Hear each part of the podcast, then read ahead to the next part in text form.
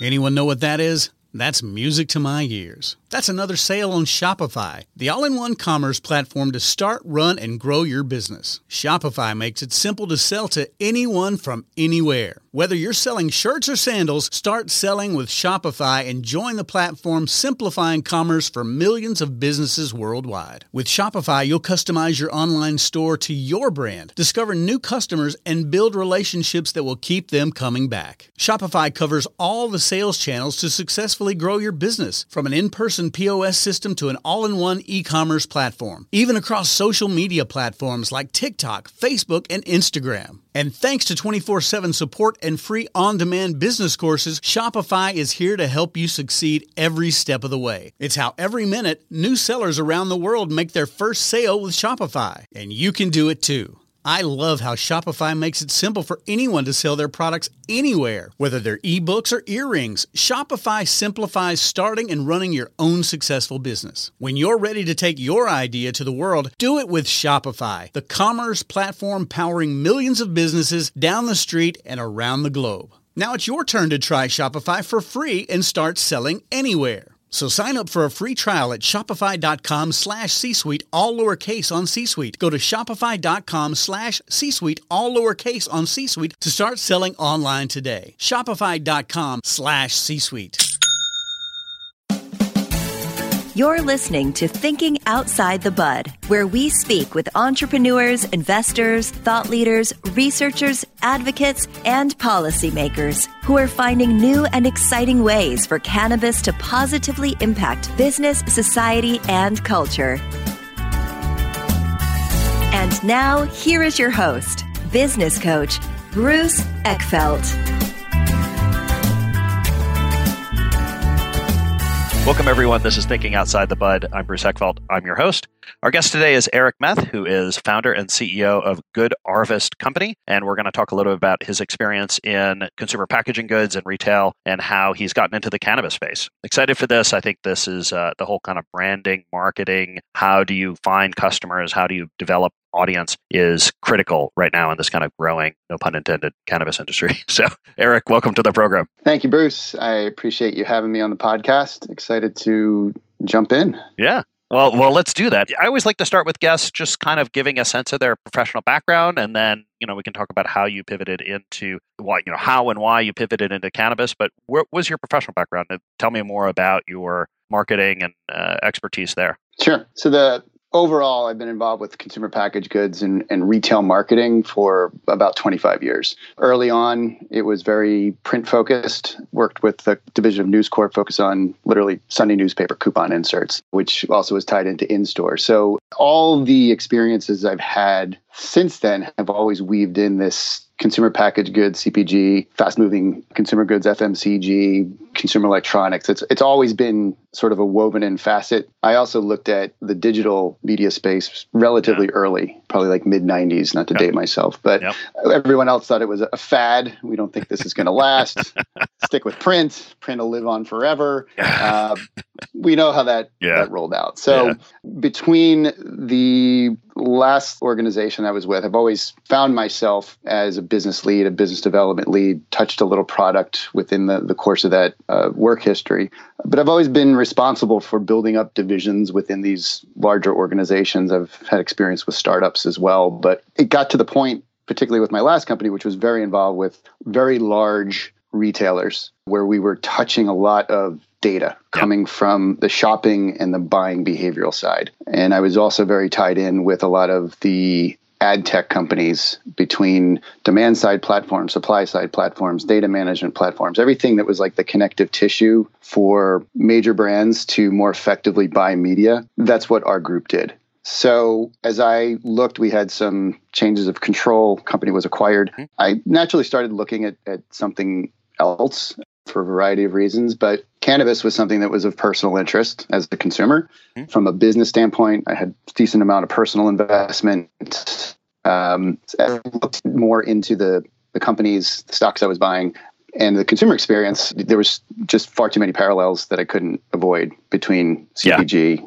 and retail And I, as I started peeling back the onion a little bit more, it just became more apparent that what I'm doing now and what we're building at Good Harvest is very apt and, and needed yeah. in the marketplace, which we can get into. Yeah, yeah, yeah. I like that. I mean, and just maybe uh, explain a little bit for some of the folks that aren't as familiar with the marketing background. I mean, it, you know, marketing went through this whole kind of transformation of, you know, well, we'll we'll push out advertisements and we'll, you know, put things in papers and then we'll just you know, we'll see if people show up. Like it was this very kind of we're going to put stuff in the world. And, yeah. and, over the last, you know, decade, two decades, you know, this stuff has become much more technical. Sure. What are some of the things that that marketing has really been able to do in terms of being more sophisticated about, you know, customers and audience and demand and triggers? Like, uh, give us a sense of what you've been learning in this space that you're now applying to the to the cannabis world? Yeah, great question. So the in general, the market has become more adept from everything to customer retargeting. So most consumers, depending on what you like, if you're a golfer, a golf avid golfer, you tend to see a lot of golf ads online. A lot of those golf ads are sent to you, your specific mobile device or your desktop, wherever you're viewing your OTT, your television. It's all based on how you conduct yourself online. What do you do? Places you go, sites that you visit, uh, you might look at the Masters, you might go to ESPN and you're digesting a lot of golf content. You're going to golf retailers and looking at ping drivers. You're going to get ads for those things. The main way that's being done is through general retargeting. So pixels, cookies, which some are familiar with, are dropped on your machine. And that's how they're basically saying you're interested in this product because you've taken this action X amount of times. The more the industry started grabbing towards this notion of what's called programmatic media, automated media. Think of it as the stock exchange. Instead of stocks being traded on a marketplace, it's digital, mobile, video inventory, native inventory uh, that's put there by publishers who are looking to find ways sales teams that'll go out but what they don't sell, most of their sell through rates are 50% or so. They're putting in these marketplaces to expand the reach of qualified buyers who might be interested in purchasing that online inventory, that digital inventory. Uh, and that's really the ecosystem that I was leveraging with my last role. We built a, a business pretty pretty handily with a very good team on the operations side to $175 million over the course of five years, which I don't take full credit for at all. I had a very good team, um, some luck, the timing, but again, the harvesting of the data was uh-huh. really focused on specifically shopping and buying behaviors. Yeah. Some of these large retailers, just think any big box retailer, my company, my former company, worked with, and we created a very uh, non obvious monetization channel for them things that they weren't making money off of mm. and certainly not making any close margin. By selling products they're making fractional margins off of all those products and doing all the marketing and all the overhead. This was a completely unscheduled revenue line for them. Yeah. we were serving up at virtually a hundred. Think about it. If we can leverage a consumer who didn't buy anything but they could still make money off of them by serving an ad to them it was that was kind of the no-brainer pitch that we went into. So i took a page from that and as i looked at the cannabis space there is a dearth of data, yeah. uh, not specifically for media activation and marketing activation. There's yeah. a lot of data in the market. There's point of sale systems that harness data. There's CRM platforms that harness data. Uh, but the connection point to take that rich data specifically tied to how consumers shop for cannabis products, ultimately purchase cannabis products, research cannabis products on brand sites, mm-hmm. that's the connection point that I didn't see. Uh, so I was at this was a year plus ago, MJ BizCon in 2017 yep. it was you know mere, merely uh, 16,000 people, yeah. which is the, the 27, 27, yeah, exactly. Yeah, that hit this year, uh, which is so interesting going from one year to the next. I engaged a lot of brands and, and media companies and agencies and the ancillaries that were there and just really tried to figure out what that hole was. And it just kept coming back to the data side. So yeah. flew home, wrote a business plan and quit my nice cushy job and started raising capital, and here we are. Yeah, excellent. And and was this a really a moment in the cannabis space? I mean, uh, you know, a year before that, it wasn't ready, and a year from now, things would be too far along. I mean, how? I guess how much do you feel like this is timing for um, cannabis? I, timing is is as I say, timing is everything. I think you know an, an advisor of mine who comes from the data space pretty much had this idea when we first engaged and first met. I just saw this big smile go on his face because he's like, "That's the idea I had like four years ago, and it was way too early." Yeah. but you're ripe for it now. Yeah. And look, I think there's still within cannabis, everything is slow. When I look at where things are, it's rapidly catching up, but Mhm. particularly from an advertising and advertising technology standpoint, we're a good 10 or so years behind where the traditional advertising space is right now, the ad tech space. I see this as, and I believe you, this is, I'm a very small fish in a, in a rapidly growing pond. But this is what also helped transcend me into this. This is what I know. This is what I've done. This is how I've applied myself from a professional standpoint. And when people ask about getting into the cannabis I say the same thing like, take what you know Yeah, that you're doing really well Yeah. and apply it that way. Don't do something completely unrelated. Well, everyone wants to open a grow or something like unless unless you're an expert farmer and Yes, ag- I- agri- I- agricultural scientist. yes, Probably yes. not the best move. Yeah, Exactly. No, I'm in Jersey, and it, you know there, Yeah. there's plenty of you know basil farmers that are in Jersey that probably can apply that skill set and become a, a cannabis cultivator, but Yeah. not someone who had a side grow when they were in college or high school. Like, yeah, I'm going to run a cannabis dispensary. So, Yeah. anyway, that that's what drove me into the space and seeing this need to make this connection. So, I, I think there there are things that are happening at a more rapid pace in some levels, but I also feel that there's things that are just crawling along that need to be expedited, and I feel that this is one of them. yeah. So so let's talk a little bit about sort of the customers that you're serving, the services that you're providing them. Like, who are you targeting in terms of um, you know helping them with with the sort of ad technologies and and Yeah. what are the what are the actual engagements or the you know the services look like right now given where the industry is Yep. So the the main customers that we're ultimately serving it's twofold. There's the retail side and then there's the brand side. And the brand side could also extend into what we'll call non-endemics, non-cannabis brands that might want to reach cannabis consumers. But the retailers who are in some cases doing things really well, utilizing customer relationship management platforms that are in the market between Baker, Springbig, et cetera, that are or their own POS systems that have these organic capabilities built in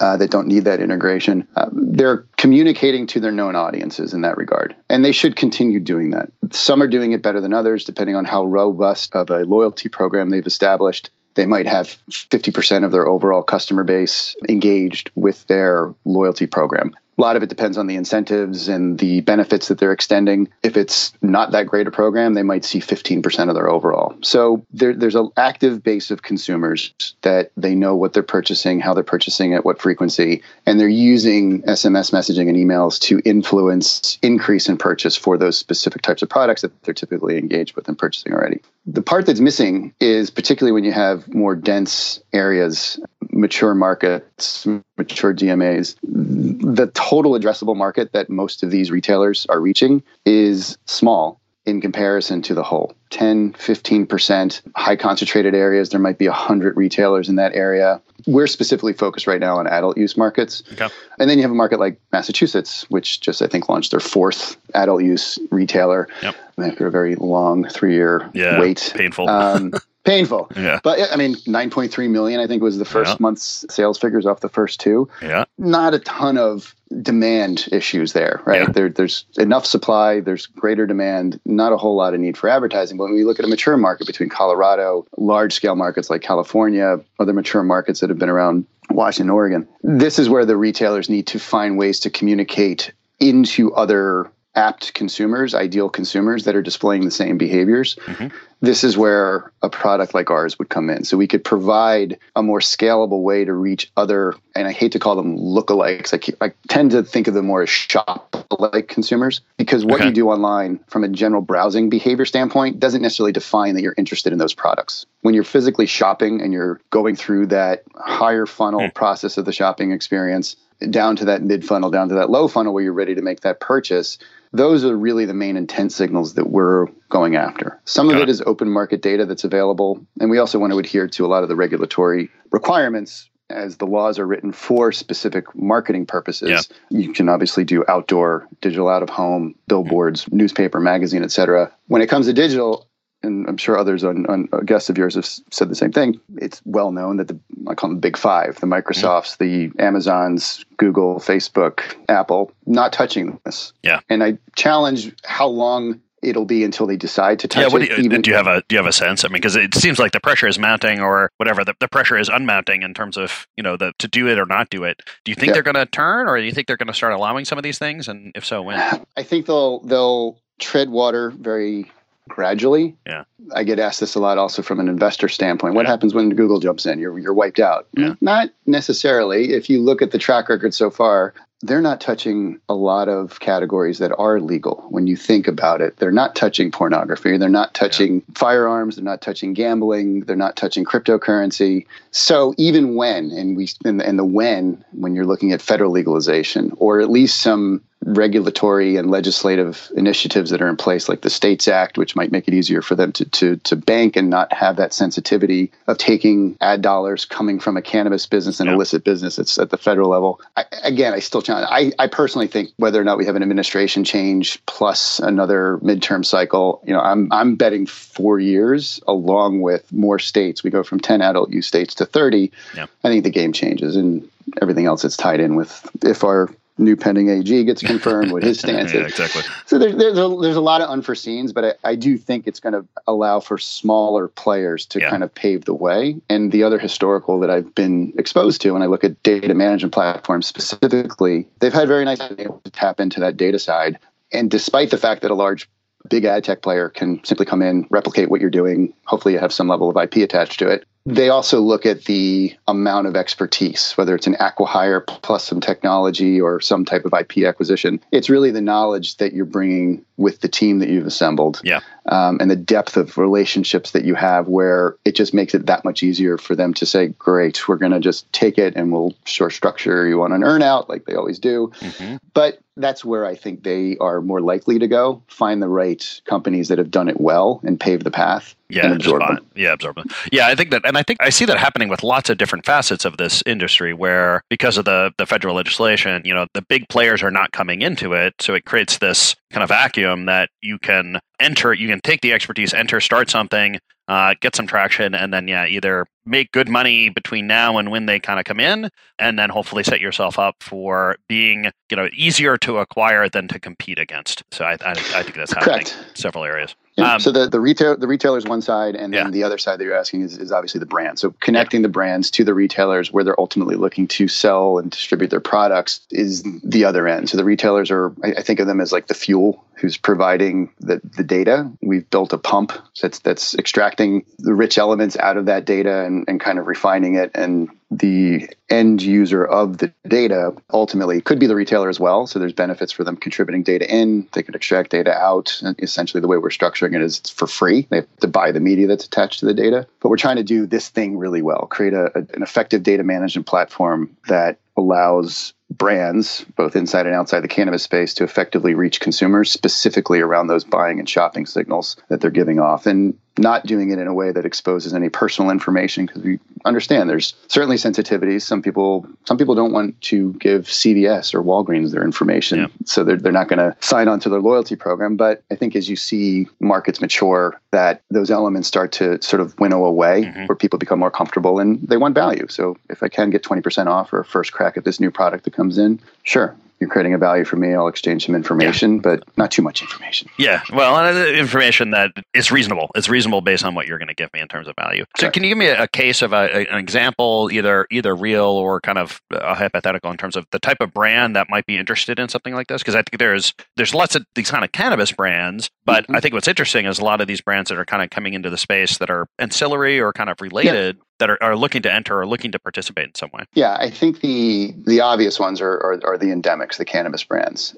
I- see the opportunity, and this is another part of my prior background, the, the whole notion of shopper marketing. In this case, I'm, I'm looking at as cannabis shopper marketing, where a brand is wanting to get distribution in a specific set of retailers. So they're working with, uh, you know, multi-state operator, an MSO, and in the sort of standard retail world, food, drug, mass classes of trade, retailers like money, especially money coming from brands. And that's a lot of the behind the scenes that goes on is in order to get that shelf space that's right in front of your eyes versus the one that's down by your knees, those brands are paying money to the retailer to get that shelf space. They're also doing localized promotions within that specific market. So you have the national brand dollars that are sort of giving sort of top level support from a marketing standpoint, top level air cover. They're running ads on national television. It could be, you know, P&G or Unilever. But then at the localized level, you've got this specific account reps who are dealing in very specific DMAs just looking to sell more product at Walmart or just looking to sell more product at CVS. There's a coupling of dollars that happens there. So they're getting air cover from a national standpoint. Obviously, with cannabis, you're looking at regional or state level. Yeah. But I think the same applies. If we can combine and make some incentives happen where we can take data that we're gleaning from individual markets, a brand can utilize that data and maybe even partner with the retailer, whether they're doing a 50 50 split on the marketing around it.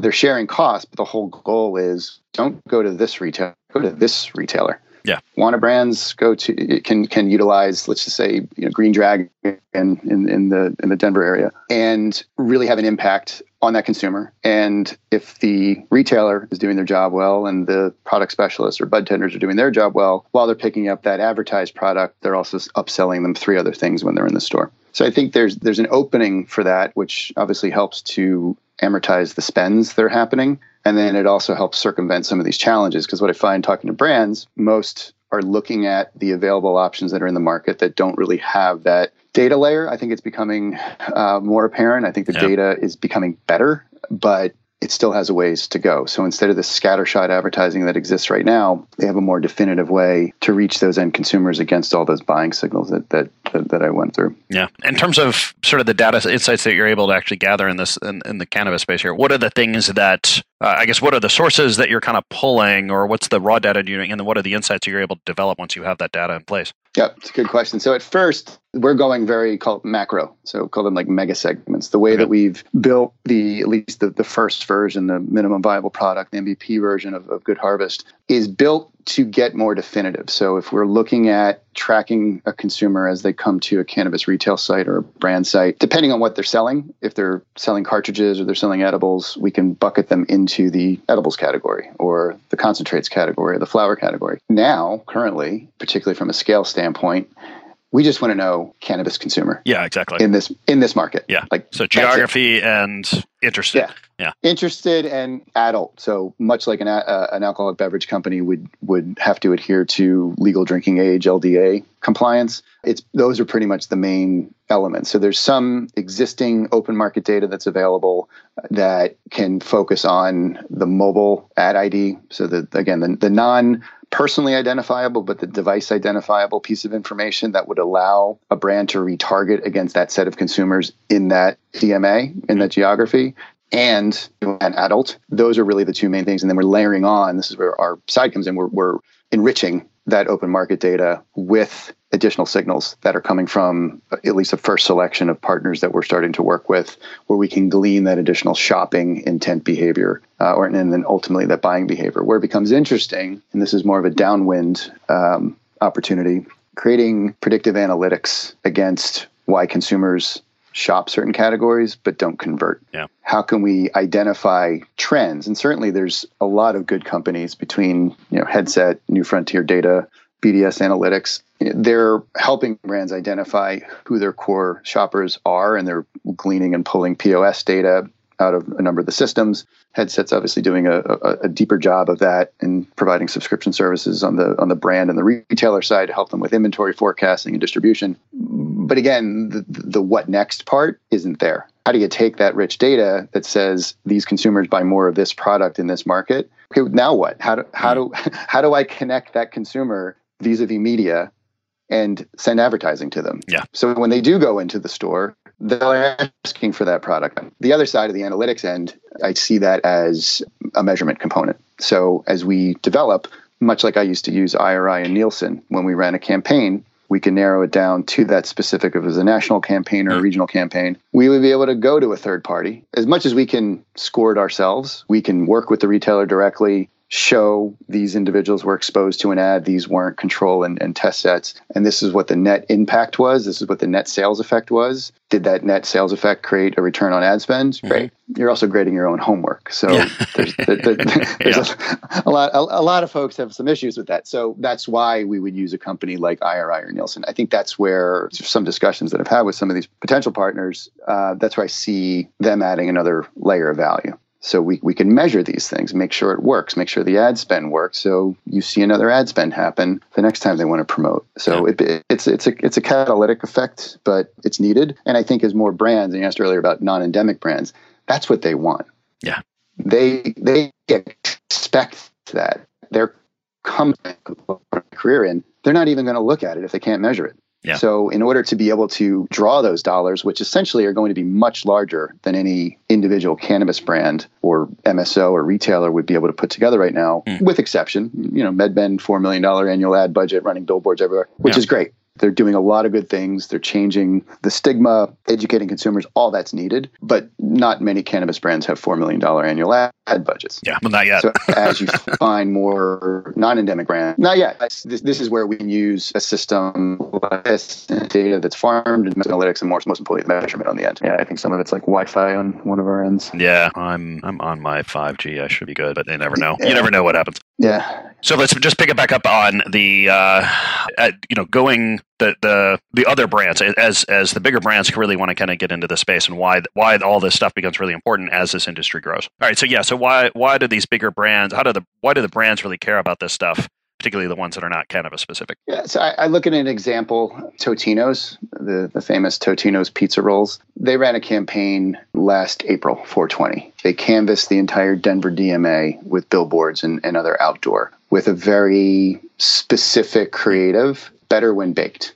In the Denver market, Totino's pizza rolls. That was that was canvassed all over the place Yeah, and really well executed. Um, it was it was a great use of the medium, the channel distribution using outdoor because it was obviously targeting a very mature market Uh-huh. like the Denver DMA. There was no other continuity beyond that. There was no attachment to a mobile campaign. There was no attachment to a desktop campaign, a video campaign. Mostly because, again, the, the average consumer, granted, yes, it's a mature market. People are used to and they understand what 420 is. Yeah. But to be able to enhance that even more and continue the conversation, encourage more purchase of Totino pizza rolls around the largest cannabis holiday, Yeah. that didn't exist, right? There was no other way to do that with any general scale factor. So the billboards were great and they, they essentially got the, the message across. But then I see that also extending if you're looking at uh, ride sharing services like Uber and Lyft. Uh, you want to understand location of consumers as much as they want to curb any kind of drug driving, um, much as they want to curb drunk driving.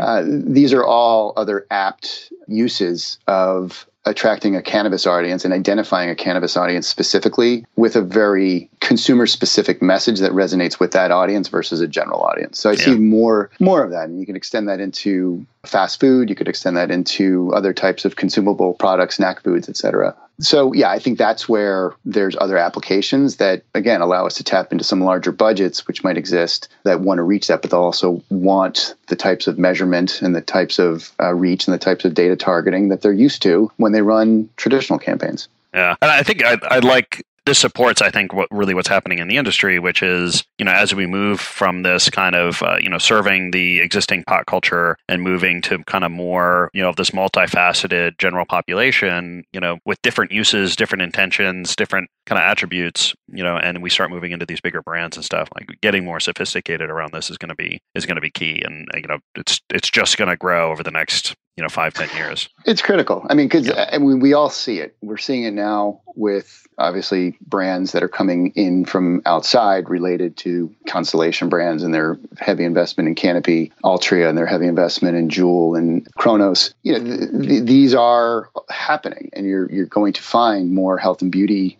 manufacturers like Revlon coming in and utilizing CBD infused Yeah, exactly. uh, beauty products and makeup products. So much like there's different classifications of CPG consumers between luxury oriented consumers, budget brand consumers, mainstream consumers, you're going to need better data and better analytics and targeting to reach those specific subsets of those types of consumers. And again, it's just dovetailing into what they're doing uh, consistently now and what they've been doing for you know dozens and dozens of years. Yeah, yeah. Um, so we're going to hit time here. Uh, great conversation. I think we could probably go on for a while on this one, and we could maybe we do another episode later to get into some of the details. But you know, I think it's a great, great conversation around kind of the more sophisticated aspect of this industry, um, and and what we're really going to see more of uh, in the in the coming years. People want to find out more about you, about Good Harvest. What's the best way to get more information? Sure. So we are available to digest all of our information at goodharvest.co. If anyone wants to reach me directly, whether it's for more information as we're getting our beta put together, as we're drawing in more brand and retailer interest or also investment, which we're still working on. Yeah. You can reach me directly at ejm at goodharvest.co. Great. I'll make sure both the link and the email address are in the show notes. Eric, this has been a pleasure. Thank you so much for taking the time. It's been a fascinating conversation. Thank you, Bruce. I was glad to be part of it. And I'm an avid listener, and I, I'm looking forward to hearing my own wonderful voice in this wonderful conversation as much as I've enjoyed the other batch of content that you've been producing over the past uh, couple months. Great. Thank you so much. It was, I appreciate it. You've been listening to Thinking Outside the Bud with business coach Bruce Eckfeldt. To find a full list of podcast episodes, download the tools and worksheets, and access other great content, visit the website at thinkingoutsidethebud.com. And don't forget to sign up for the free newsletter at thinkingoutsidethebud.com forward slash newsletter.